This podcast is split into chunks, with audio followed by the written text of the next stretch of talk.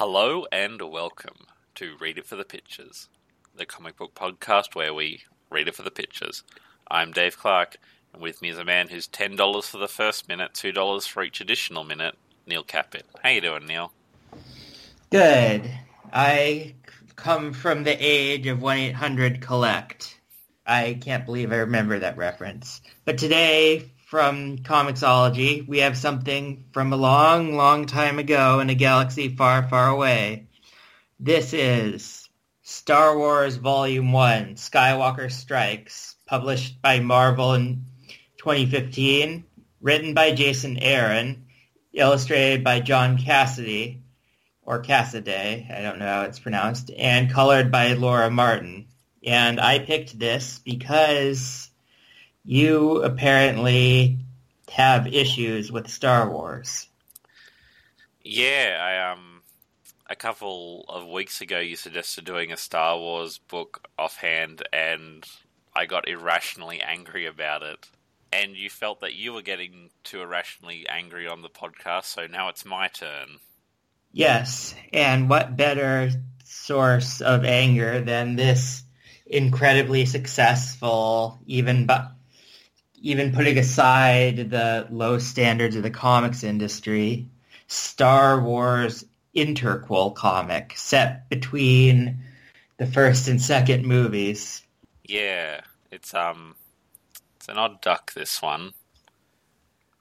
Yeah, it's um kind of hard to believe we're already 2 years into the Star Wars like coming back as a thing. It kind of feels like it was only a couple of months ago that um, episode 7 came out, but I suppose it's been longer.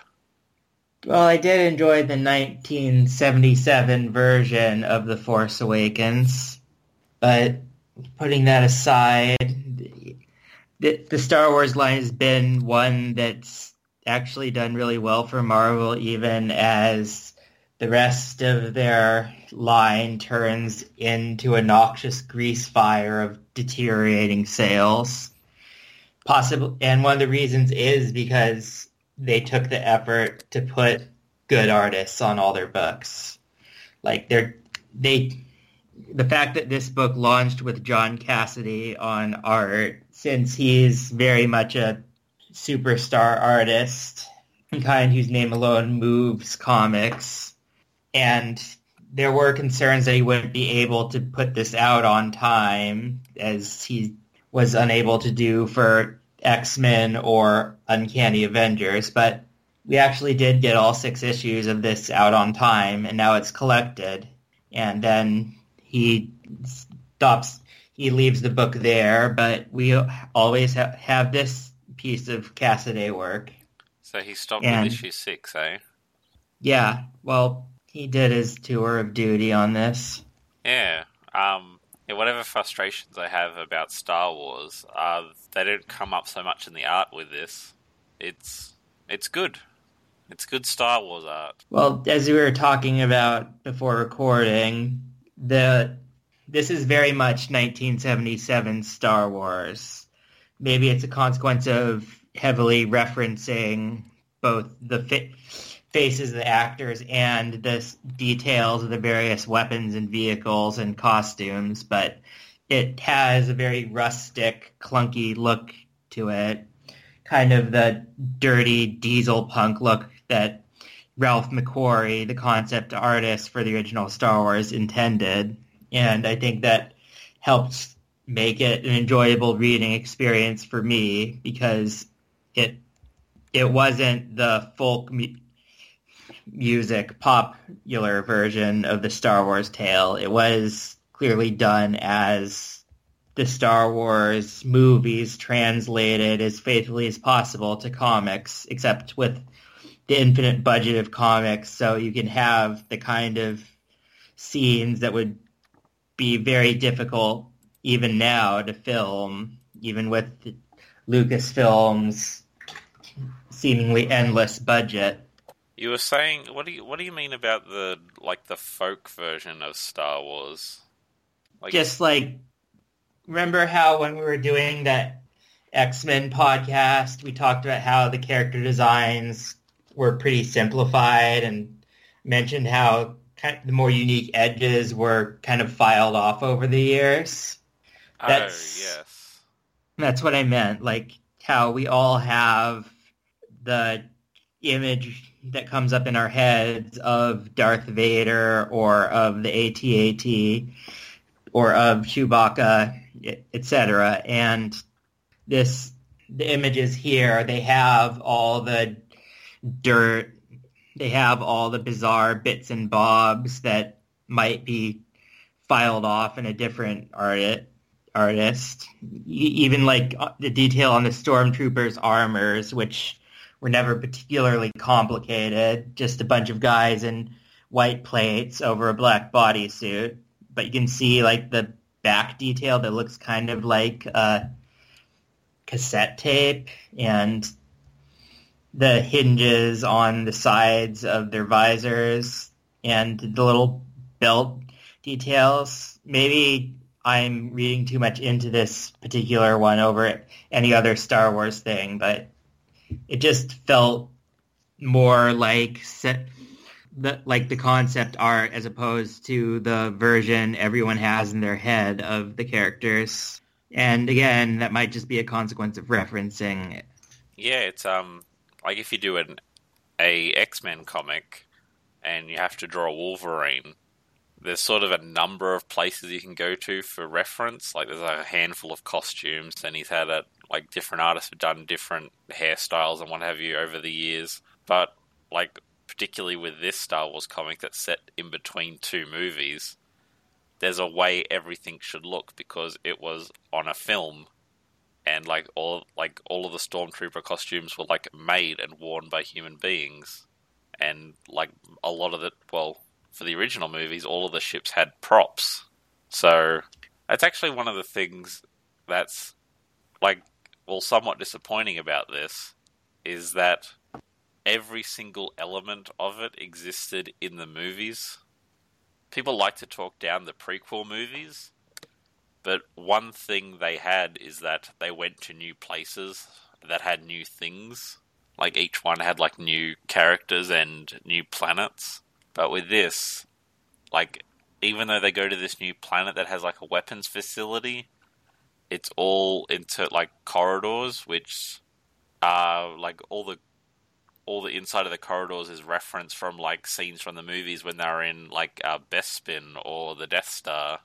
Yes, it's clearly designed to evoke nostalgia, but at least some of the set pieces are of a kind of scale that you might not see in the movies, like with Darth Vader fighting an AT AT Walker piloted by Han and Leia, and it's it's not even like in The Empire Strikes Back where it was Luke in a speeder, a, another vehicle, pulling the cord around its legs.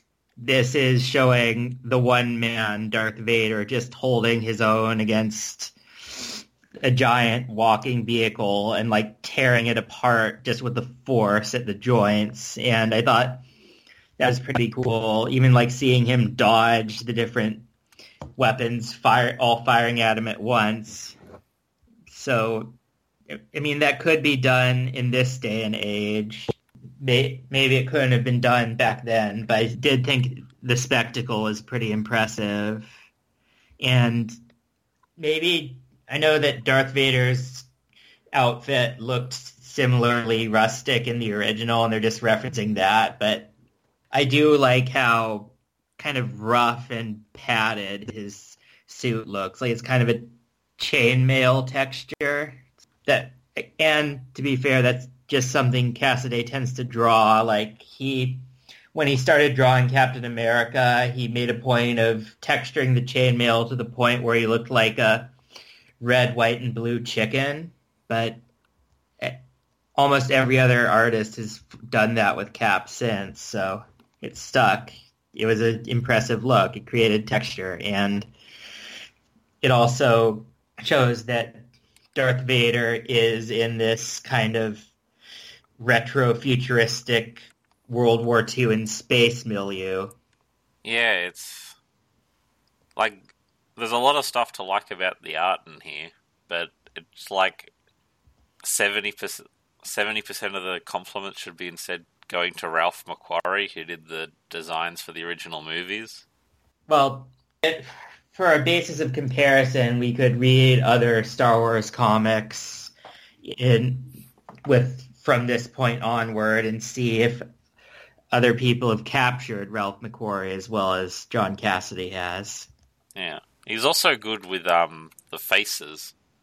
There's a handful of there's a handful of shots where the faces, well, particularly the noses, aren't quite right, but for the most part, you can like see that yes, that is young Harrison Ford, that is a young Mark Hamill, but, um, and that's like all three human faces that appear in this that have actor references. There's also there's supposed to be some like imperial officer who's in the first issue, who I think may be like a new human.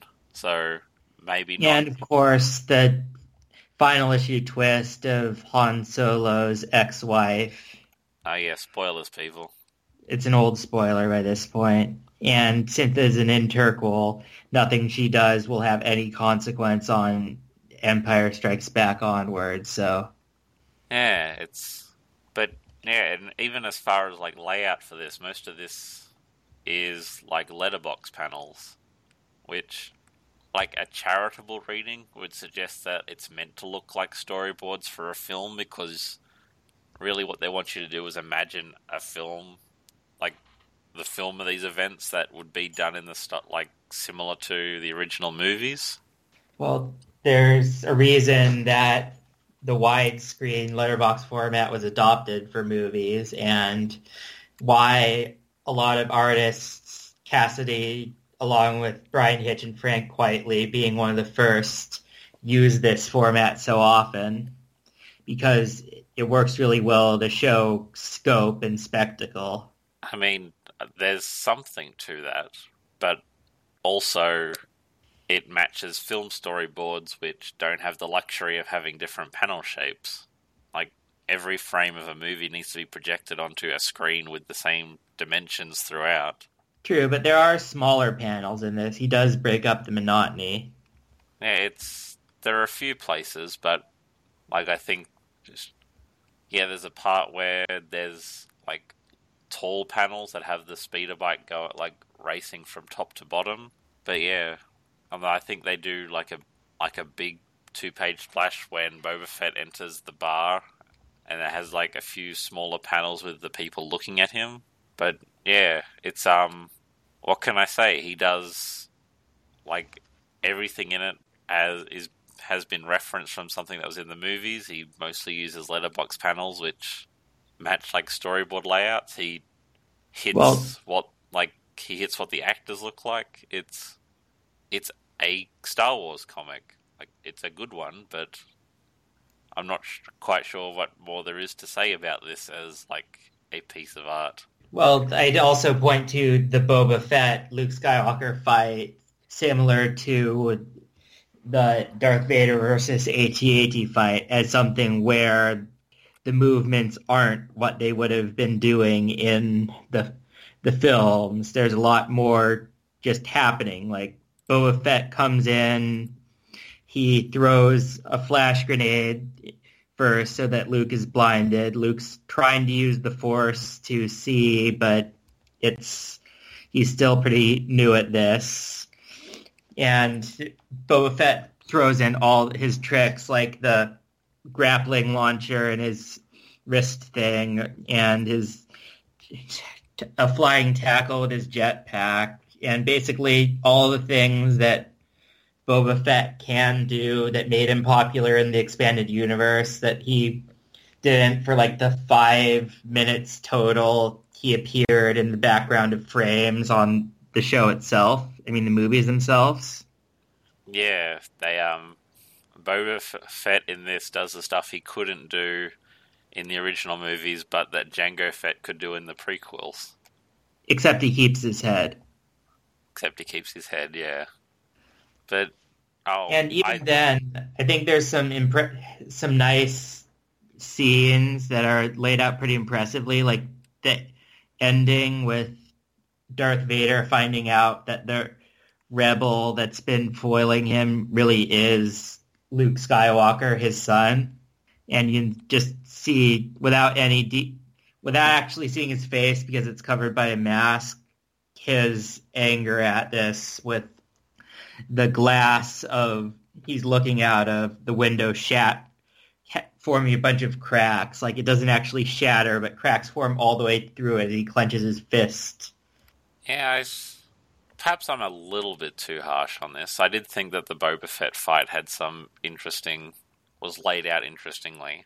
Okay, so don't get me wrong. This is not Cassidy's best work. That would be planetary, but but it is de- definitely a, visually impressive thing, and it does do well referencing the very specific Star Wars it's referencing. I mean, you meant we should probably just talk about the nostalgia in general and how Star Wars just doesn't seem to accept new ideas.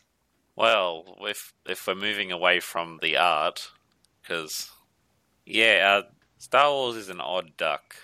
It's um like it was the f- if I'm remembering correctly, it was like the first real blockbuster, like a huge movie that sort of like drove everything that the studio was like doing, and well, oh, in a lot of different ways. Like it was this. Maybe there were other. Th- there were definitely other popular movies. There were definitely other spectacle movies, other sci-fi movies, but a sci-fi movie that had like a huge budget for special effects and a, lot of different things that are all carefully calculated for merchandising.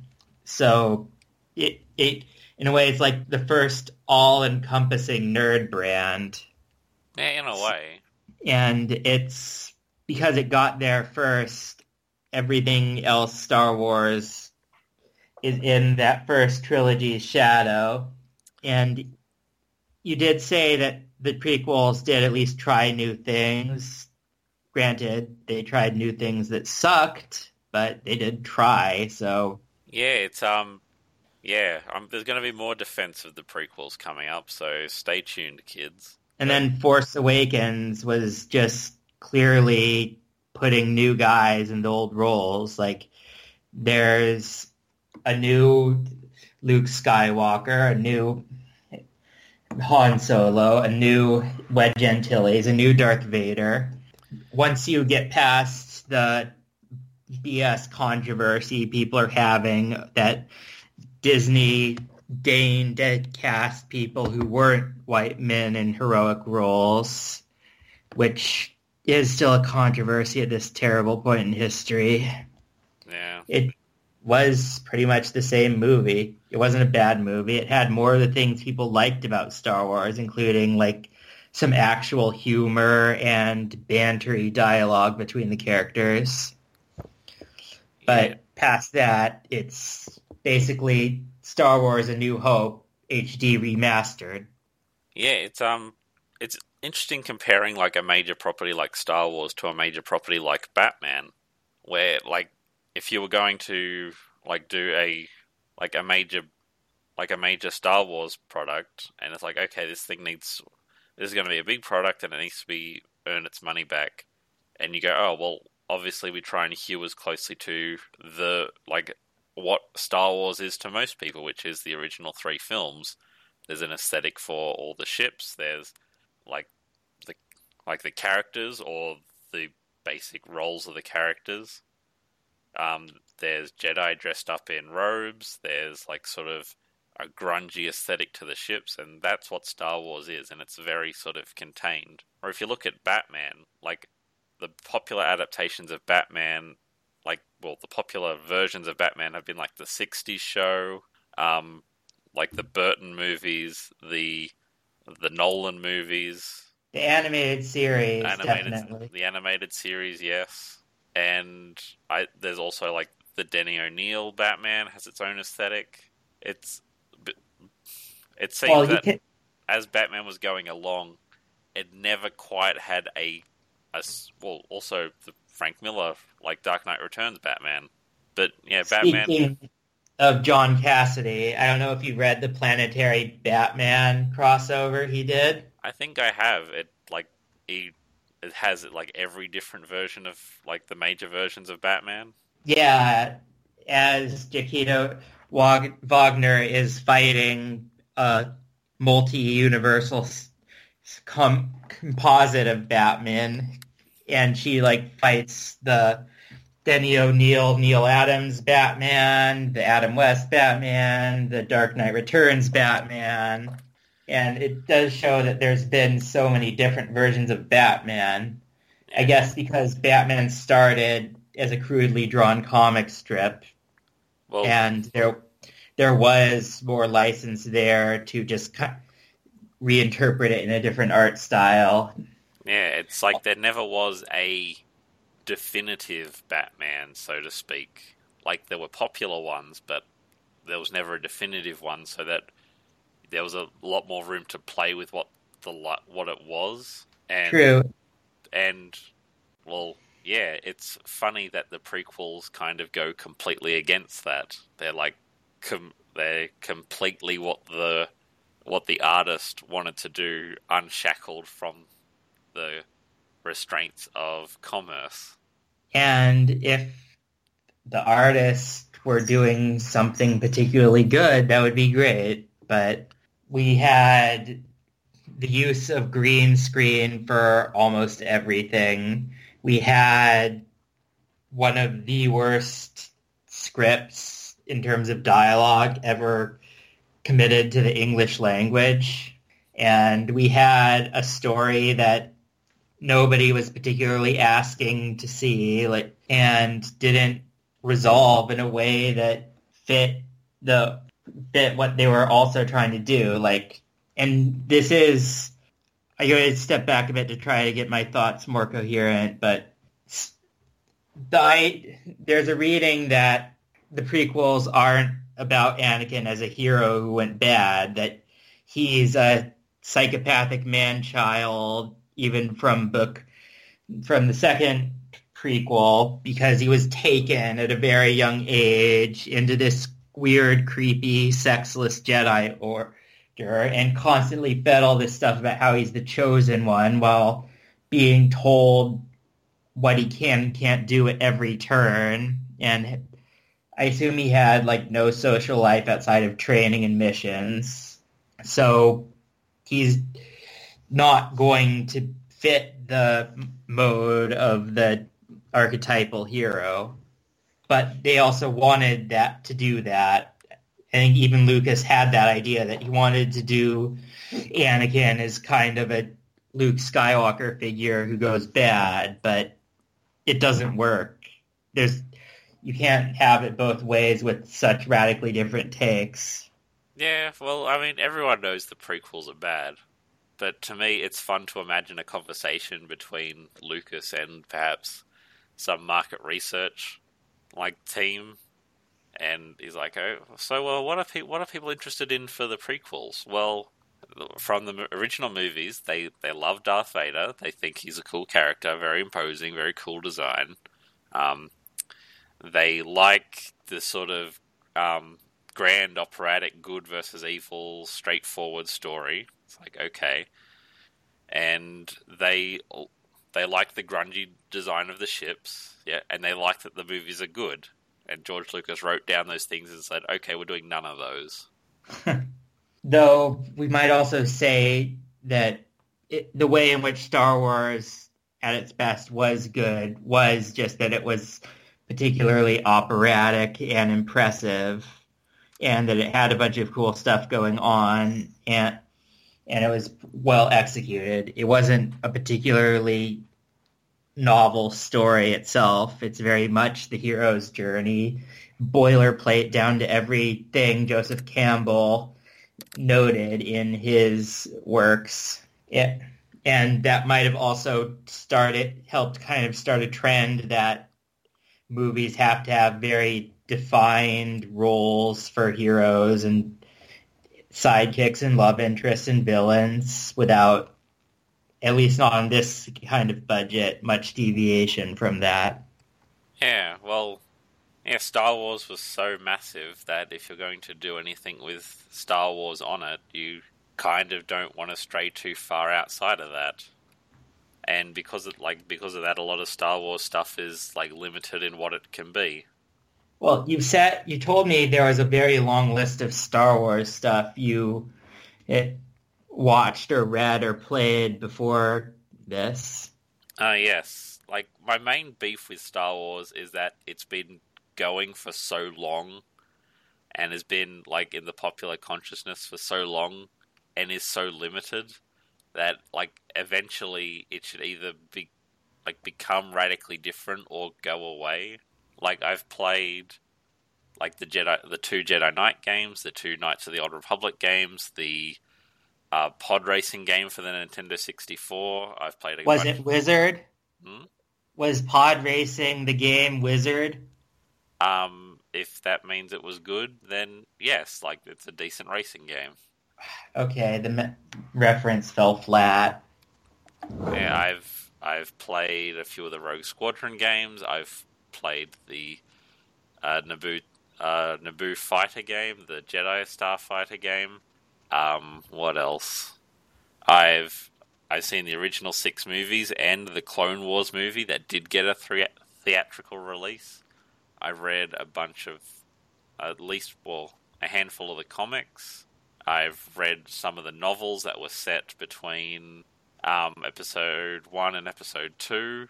I've had long conversations with a boring uncle about the Yuuzhan Vong, which are the bad guys from the extended universe.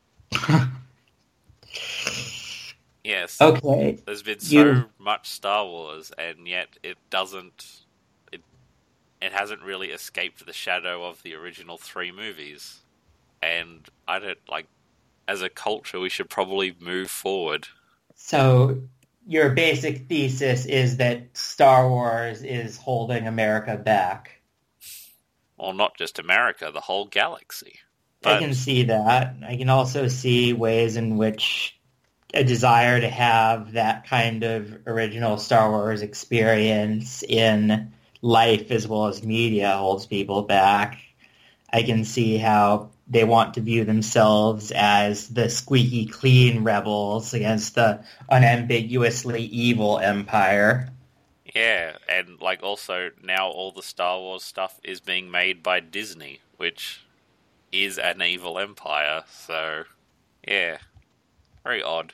So, what would you do if you were given the ability and the money to make whatever Star Wars you wanted? Um, I don't know. I do a long-running sitcom, which was the family from the Christmas special. I don't know. Because I've been thinking about this, and if I were doing a Star Wars comic, I'd want to just change it in a bunch of ways that were subtly off. Like, I'd be using different actor references. Like, say, instead of using a young Mark Hamill, I would draw Luke Skywalker as Aaron Paul. Or instead of the late Sir Alec Guinness, I'd have Obi-Wan as, like, Sir Patrick Stewart. Yeah, you, And you kind of get that in like Marvel comics that like they'll use like an actor reference for Tony Stark or whatever, but it won't necessarily be Robert Downey Jr. And I guess because like there was a Tony Stark before Robert Downey Jr. took the role, that's more acceptable. But like Luke always has to look like young Mark Hamill. Well, there will be Iron Man before and after Robert Downey Jr., but to be fair, nobody besides me and a few others particularly cared about Iron Man before Robert Downey Jr.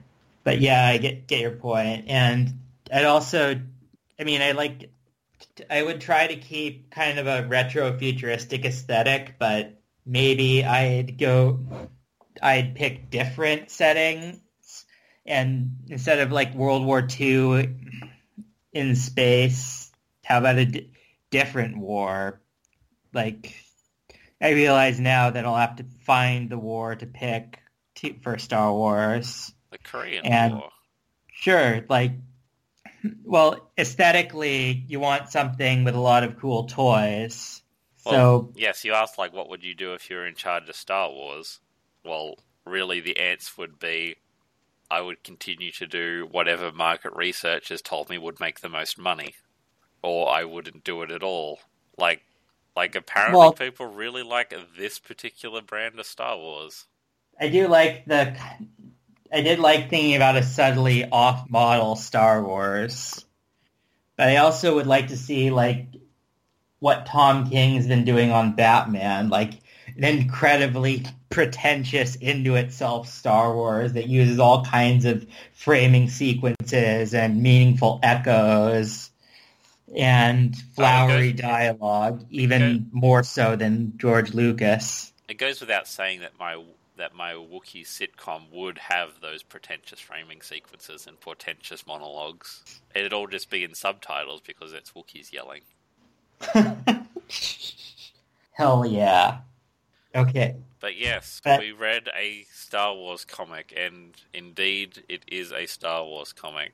Actually, there is It's- one point I wanted to bring up. Yes. Uh, because so much of the plot of this comic is echoes of what happens in Empire, it kind of undermines Empire as a movie. Like, How do you mean?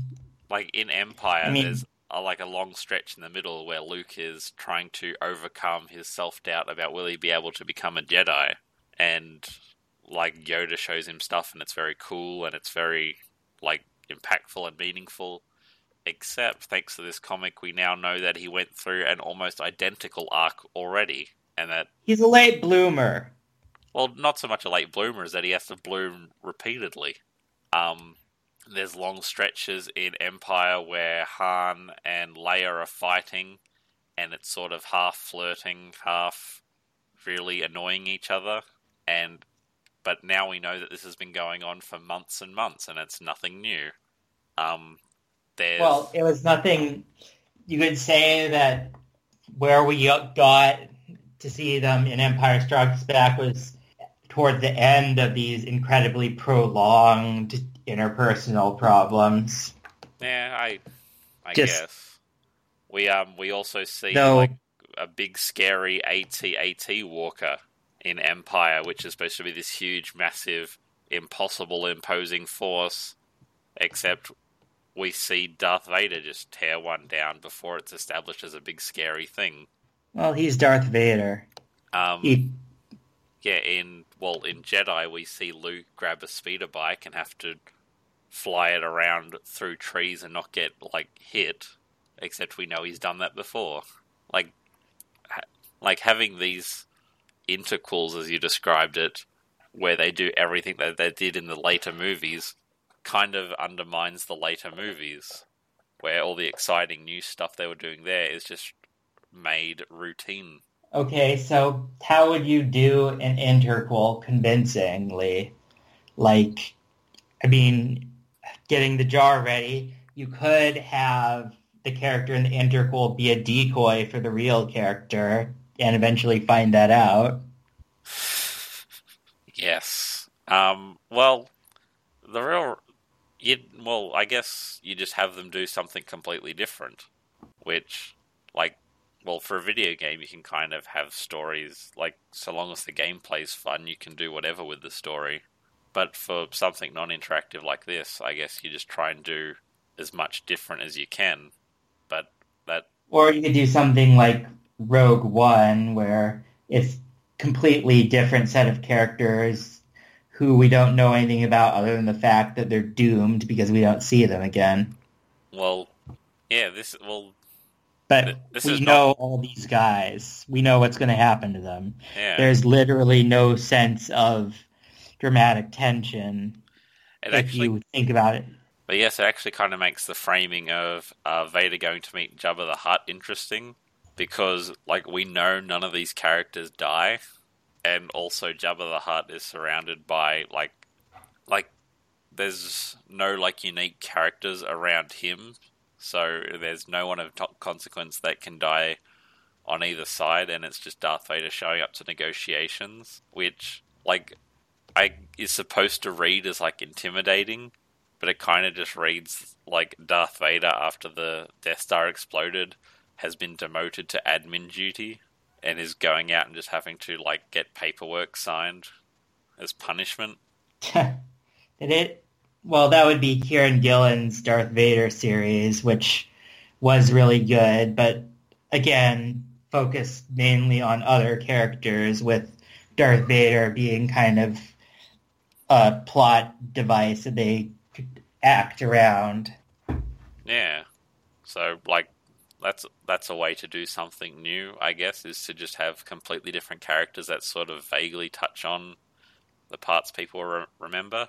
But yes, Yes. Star Wars comics. They are Talked a lot Wars. about things that weren't comics or art today. I guess because we couldn't avoid them. yeah, I mean like But you never really got angry with it. it's just it's more Star Wars. I mean ever, eh, ever like everyone who's listening to this knows what Star Wars is. This is Star Wars. So it's more of the same, basically. Yeah. And there's no escaping that. It's a pop cultural black hole that sucks in everything. Yeah. That is until Full House parentheses of Wookiees comes out.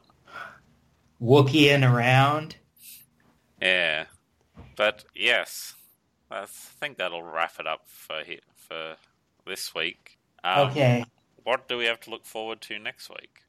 Next week, because we have listeners who gave requests, we'll be doing The Unbeatable Squirrel Girl Volume 1, Squirrel Power, written by Ryan North, illustrated by Erica Henderson. Yeah, it's kind of a sort of fitting place to go to after this because this is somewhat of a radical reinterpretation of an existing property for like a completely different market. True, and a property that wasn't given a spotlight. Like Squirrel Girl was just a semi-running joke before this. Yeah. But yes. Um where can people find your stuff online, Neil? I'm at wyrecats.com, W-Y-R-E-C-A-T-S. And you? And you can find my stuff at daveclarkeart.com and that's Clark with an E. And until next week, see ya. Bye.